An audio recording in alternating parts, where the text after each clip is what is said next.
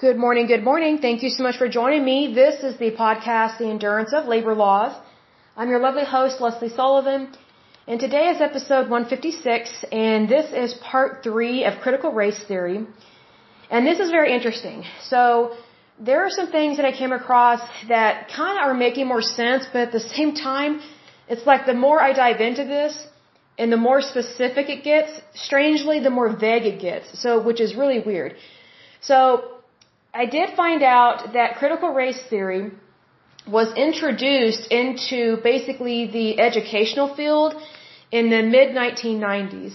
So I'm kind of not surprised by that.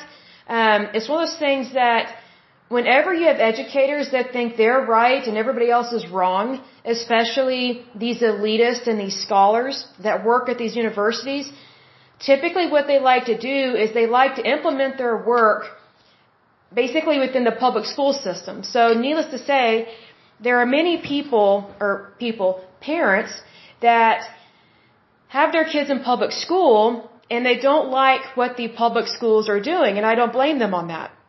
So sometimes public school systems, unfortunately, are used as kind of the guinea pig for any kind of test or theories or teachings.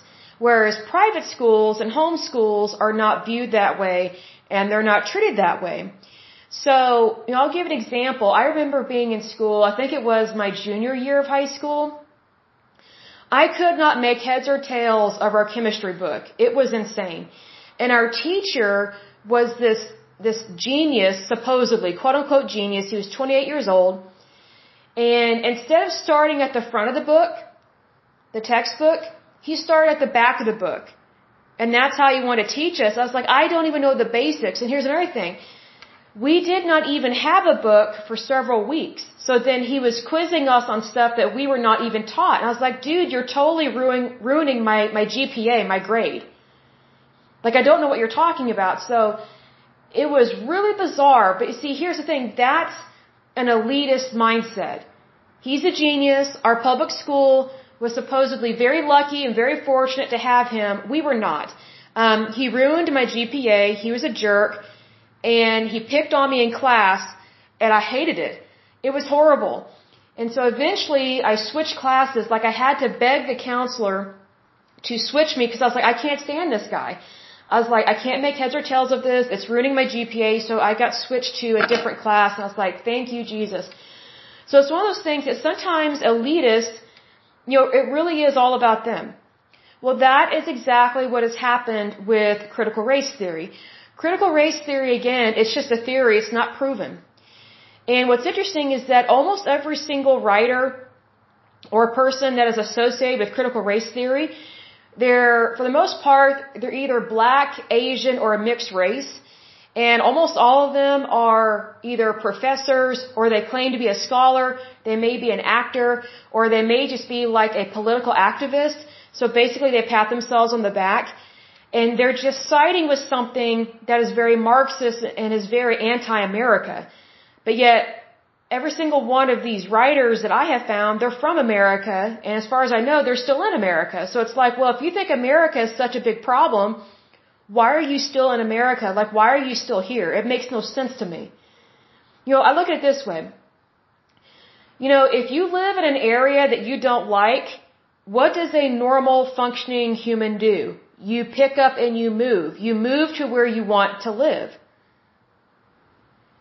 So it's like, well, these people, I don't understand why they stay in the United States. Well, on the other hand, I kind of do understand because they want to rock the boat. They want to take over basically our legal system because they want everybody to question our, our, our legal doctrines and our legal order and our justice system. And so what's interesting about critical race theory is, is they want to, they basically want to destroy the laws that we have in America just so they can rewrite them themselves because, you know, as you remember, they, they claim to be scholars and be educated. So basically they're the geniuses and we are the peasants and the peons and the morons. And so they want to control so much of our legal system because they already have kind of a, a pretty strong hold on our educational system. Now you're probably thinking, well, how did this happen? Well, what a lot of people may not know is that in order for universities and colleges to be accredited in the United States, one of the things that they have to teach is evolution. And they have to teach other things that the federal government deems, hey, you have, you have to teach these, otherwise you're not going to be accredited and you will not receive uh, federal uh, grant dollars. Now, you will not receive uh, tax dollars in terms of grant money, basically. This is why we have more and more uh, colleges springing up that are not accredited, but they are a university. It's because they refuse to go along with what the federal government is trying to mandate to them. So basically, the federal government is mandating that our our students and our kids be taught all this garbage which includes evolution and CRT. Now, I'm not saying that evolution does not exist per se, but if you're saying that the only reason why we're here is evolution, that's not true. Everything evolves one way or another.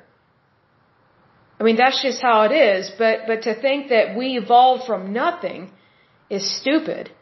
I mean, that, that just makes no sense. So, needless to say, the federal government, aka the Department of Education, they've been controlling universities for many decades now, unfortunately. And so that's why these professors that are very strange and very bizarre and have really weird theories like critical race theory are allowed to work at these universities and that's really the only place they can work because they're pretty weird people. Like there's no way that these people can work at a private sector job. Like just think about like think about some of the people we discussed in terms of critical race theory. You know, would you really want a manager that um, tries to get you to feel guilty about being white? That's an HR violation. Like that's an HR issue right there. Like that could easily get a lawsuit against that company because of that manager's stupidity. Or say, for example, you have a manager at a company that says, well, we're going to practice critical race theory in our hiring practices, so we're not going to hire anyone that's white. Well, that is very offensive. Or let's say, for example, they're only going to hire uh, black people. Well, that's a uh, that's offensive to whites, Asians, and everybody else, right? So this is why these people, the only circle of friends or circle of comrades or you know, coworkers they can really be around is basically in our educational system because that's really sadly the only place where they can work and where they can really function. And also that's basically where they're causing all these problems. Because again a theory is not definitive. It really is not. You know i'll give an example here. It says that um, in his introduction to the comprehensive 1995 publication of critical race theory's key writings Cornel West describes CRT as an intellectual movement that is both particular to our postmodern and conservative times and part of a long tradition of human resistance and liberation. So he doesn't believe in being conservative. Not at all. Here's the thing. When I looked him up, he is a socialist. He believes in Marxism, but he also claims to believe in Christianity. And he thinks or he claims that that's where a lot of his inspiration comes from, is from Marxism, socialism, and Christianity. Well, well here's the thing. If you are a Christian, um, you really shouldn't believe in Marxism or socialism because you're making government your God. And that's not right. And you know, what's interesting is that under Marxism, usually churches are immediately closed. That's what happened in communist Russia because Marxism and communism are very much linked together. So you'd be surprised how many of these these theorists, and this guy isn't really even a writer per se, you know, in, in the strongest sense of critical race theory, because you know, yes, he he did some writings on it, but he's not one of the original writers because that goes back to the 60s and 70s. But he's one of these baby boomers that's kind of a muckraker and thinks that um, basically that critical race theory is real and we need to handle this and this is a a, uh, a continuous problem. And it's it's it's it's an issue and we shouldn't be conservative and it's just like dude you know get out in the real world. And this guy went to some really prestigious universities supposedly. I mean he's supposedly educated but here's the thing. The universities that he went to are very snobby and very liberal. So it's like well that's probably the problem right there so if you have kids that are going to college you need to be careful where you're sending them I mean, yes, it's cool to go to like UCLA and some of these other schools that, that are very well known, but some of these schools that are very well known, they're very liberal. And they are not teaching our kids the right things about America. If anything, it's encouraging them to doubt America and to not value their country. And it's like, well, if you don't value your country, then how can you really value your future? Because if you don't have a country, then you don't really have that good of a future. See, people like Cornel West and other writers, they're takers, they're not givers. And what I mean by that is that they take basically the, the surplus of the land, which would be America, they take it, but they're not giving anything back, is what I mean. And the only thing that they do give back is basically racism. And a horrible way of viewing other people. It's really bizarre. It makes no sense to me. You know, what's interesting is the definition of critical race theory from the Encyclopedia Britannica, and this is as of 2021. The Encyclopedia Britannica describes CRT as an intellectual and social movement and loosely organized framework. Notice it says loosely organized, okay? So it's not definitive. Loosely organized framework of legal analysis based on the premise that race is not a natural, biological grounded feature of, of anything physical, distinct subgroups of human beings, but a socially constructed, cultural, invented category that is used to oppress and exploit people of color. And let me reword this. It says biologically grounded feature of physically distinct subgroups of human beings but a socially constructed, culturally invented category that is used to oppress and exploit people of color. In the video that accompanies uh, the article, CRT is defined as, quote, a way of thinking about the world, especially the social norms and legal practices that govern society. So critical race theory really just wants to change our laws so that it benefits only certain people. Well, I got news for you. That's fraud. That's fraud. And that's not how laws work. Laws are not passed just so someone who doesn't agree with them can manipulate them, get them repealed, and then replace them with something that is oppressive on, uh, unto or onto other people. Laws are there to protect people not to hinder anyone. But what's interesting is that critical race theory, the only time they want to be specific is when they're targeting somebody. And that would typically be white people. Because they think that white people are the problem. It's like, wow, really? So we are the problem with the United States? I don't think so. I don't think so.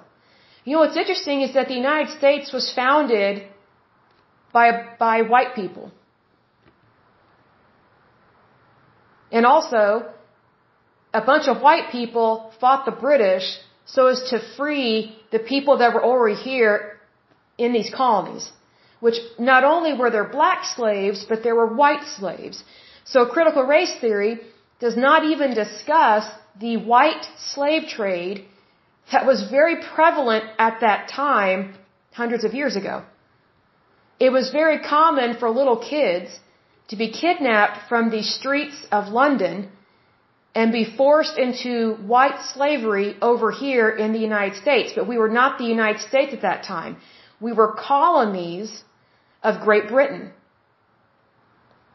Another thing that white people did, which we have discussed, a bunch of white people fought against each other and had a civil war in order to end slavery officially and legally and have it on the books. Mind you, people were already freeing their slaves up north. That's why slaves from the south were desperately trying to escape and get up to the north because the northern part of the United States was freeing its slaves already. And some of those people that were freed were going to, were going to schools and they were po becoming political figures. So if white people are the problem, then how is it that it's white people that actually freed the slaves here? How is it that white people actually wrote the Constitution of the United States? I mean, see, to me, critical race theory, if it wasn't so bizarre and disturbing, I mean, I would be offended. But I'm just like, these people are so strange, it's not even worth getting upset about because it's so weird. I'm like, really? So basically, you're going to get all the problems of the planet, especially in regards to racism, and like I've said before, put it in a wheelbarrow and just dump it on some, uh, some white guy's lawn. Does that really make sense? No. It's stupid. Because it doesn't address the issue. You know what's interesting about critical race theory is they claim to care about issues, but they're not they're, they're not addressing them. It's like, well, if someone's being racist, take that person to court. You know, or and if you don't have a court case, pull them aside and say, "Hey, what you're saying and doing is not right. You're basing something on on someone's race. Could you please stop doing that because it's offensive?" And if something like this is taking place in your place of employment, you go to HR. Or first of all, you go to your manager, then you go to HR. So it's one of those things that there are laws on the books that protect every race. It's not just blacks. It's every race.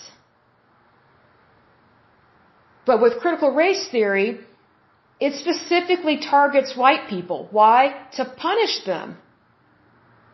It's like, why should we be punished for something that we didn't do and that we're not doing? Isn't that being, um, well, first of all, a liar, because you're, you're falsely accusing people of something they didn't do, but also you're being critical of people that haven't really done anything to you. I mean, this may be a newsflash for these scholars that work in critical race theory, but racism can occur at any time, anywhere. I mean, that's what makes it so difficult sometimes to eradicate. But you do not eradicate racism by targeting other people. That's not how you handle it. And also, you don't eliminate racism by manipulating our laws and changing them. You know, just to, you know, just for a whim, you know, or just to secure your way of thinking, which obviously their way of thinking is very wrong. It's really bizarre. Makes no sense. You know what's interesting is whenever people live in what is called victim mentality. Victim mentality is a way of looking at the world through a lens of victimhood all the time. Instead of looking at things from a point of view of, hey, I've got this, I can handle this, I'm confident, I'm self-sufficient, I can do this, I can handle this. I'm gonna be fine. There's a difference in how people react to situations based on what lens are they looking at things through. Because it really determines how they handle things. And I don't think people that um, are proponents of critical race theory, I don't think they have stopped being a victim. I think they're they're making it seem like being a victim all the time is basically the way to live and it's not like that's not right i mean just look at it from a psychological point of view you know a psychiatrist or a psychologist will tell you Living as a victim all the time, it will ruin your life. Even if you were a victim or you are a victim, you have to get out of that mindset. Because if you don't get out of that mindset, you're never going to look at things from the point of view of, hey, I'm strong, I'm confident, I got this. It doesn't mean that you've never suffered, but you're choosing to be strong. And you are reinforcing your rights as an individual. Whereas when someone lives in the victimhood mentality, everybody else is the problem, they are not. And that's a pretty big issue. You know, there's this one guy I worked with, this was several years ago, and I'll close with this. He was such a weird person. He was from India. He griped and complained about everything. And he was not my boss. He was my boss's colleague. But yet he tried to act like my boss whenever my boss was not in the room or whenever my boss was out of town or things like that because we worked in a really big department or, uh, yeah, a department. And so we were all in this big room or whatever working together. And so finally I just had to tell someone about this guy because he was bothering me while my boss was out of town. And so my boss's boss took care of it, and then then my boss got back in town. He was mad at me. I was like, "No, you don't understand. You were out of town, and this guy, he's been causing some issues. And it's like, you know, when you're gone, he really tries to act like my boss and makes it seem like my job is dependent upon him." He's like, "Oh, I'm so sorry. I didn't know about that." It's like, "Yeah, I was going to tell you, but then you went out of town." And this guy started pulling more stuff because I was actually really close to my boss. My boss was pretty cool. But it's one of those things that this guy that would try and act like my boss, he always had an attitude problem, always. And I kid you not, he would go out to eat, um, you know, with the guys in our department, and whenever they would come back from lunch, there would always be some funny story. And they're like, well, the guys that would come back from lunch would tell me, well, he did again, Lesley. I would just bust out laughing.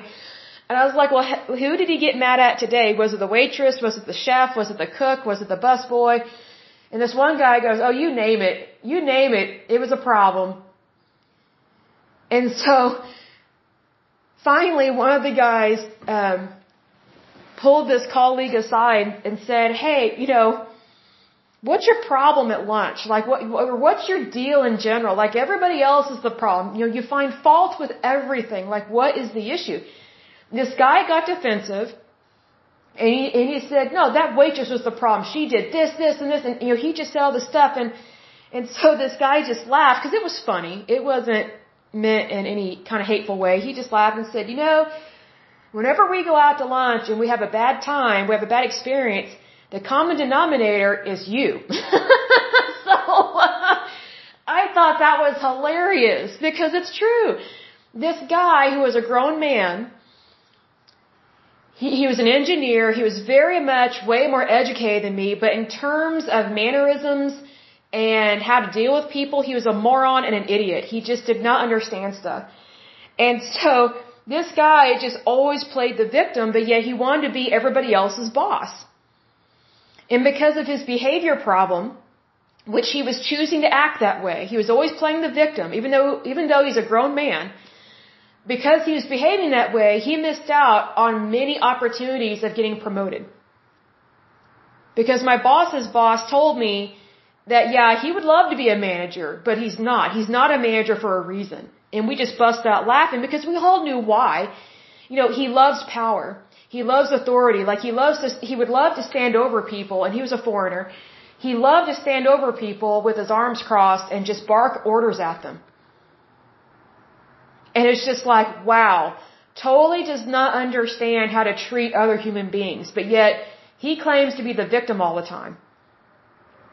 It's the same thing with critical race theory. It's the exact same thing. That's why I think some of this stuff is laughable Because it reminds me of some of these idiots I've worked with over the years that, you know, they, they want the power, they want the control, but they don't have the character or the integrity to administer that power or authority. Like, like they don't have what it takes to be a leader.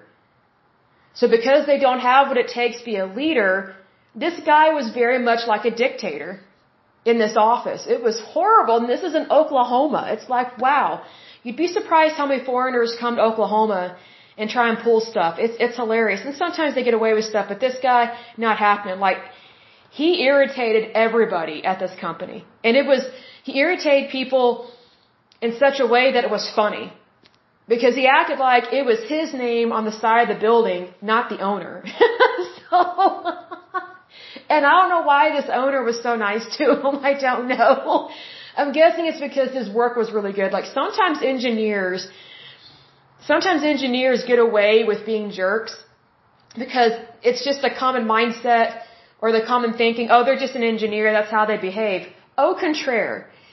I've seen engineers be really sweet. But it's only to women that they think are hot.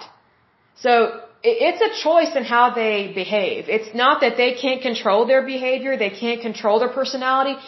They are picking and choosing who they think they are better than, is what it is. So just FYI, be aware of that. And if you are an engineer, I got news for you. You're not the be all end all. You're not a genius. You may be more qualified than some people, but that doesn't mean that you're the boss of everybody on the planet, even though you think that a lot of us um, are peons. Um, we are not. Uh, we have equality here in the United States, and you're not better than anybody else just because you make more money. Because money is not equivalent to intelligence. Because if it was, you would be a moron too because you're not a billionaire. So just think about that in terms of your arrogance, your, your arrogante, your arrogance problem. So, but anyway, funny story about some guy I used to work with and just FYI, it was hilarious what this guy did. Like initially, it irritated me because I was like, what is this guy's problem? But what made it funny was when guys would complain about him. And when guys complain about another guy, it's hilarious. I just bust out laughing. And they would hear me laughing and they're like, Lesley, you don't understand. It's driving us nuts. I'm like, I know. I work with the man. it was so funny. So needless to say, you know, if it hadn't been for the camaraderie, you know, you know, with the, with the other employees, you know, if I had not had that camaraderie and just have that fellowship, I probably would have been very irritated about this guy. Like this guy probably would have really gotten under my skin. But once I realized that he was the issue on all fronts, like it wasn't just a bad day, every day was a bad day. He always had a scowl on his face. And every once in a while I would try and tell him a joke and he would just sit there and look at me with this scowl on his face and not laugh. I'm like, how can you not laugh at that? Like, I almost wanted to say, what is wrong with you? But here's the thing. He did have something wrong with him. It was his attitude. He had a character flaw and he had an attitude problem. And because of that, it great, it greatly jeopardized his career. Because he, he may not realize this, but because of his attitude problem, he was pretty much always jeopardizing his career. Almost always. I mean, it's one thing to have a bad day or be frustrated or things like that, but every day and everything's an issue. I mean, just, I mean, pencils could be an issue with this guy. A ruler could be an issue with this guy. Like, paper could be an issue with this guy. I mean, it was just crazy it was just nonstop frustration. And I'm just like, oh my goodness.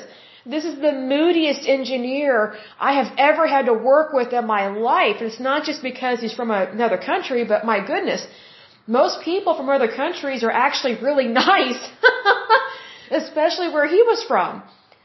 Um, so I was just kind of surprised. But anyway, you know, I guess some surprises can be very interesting and can make us laugh. But anyway, I will go ahead and end this podcast, but as usual, I pray that you're happy, healthy, and whole, that you have a wonderful day and a wonderful week. Thank you so much. Bye bye.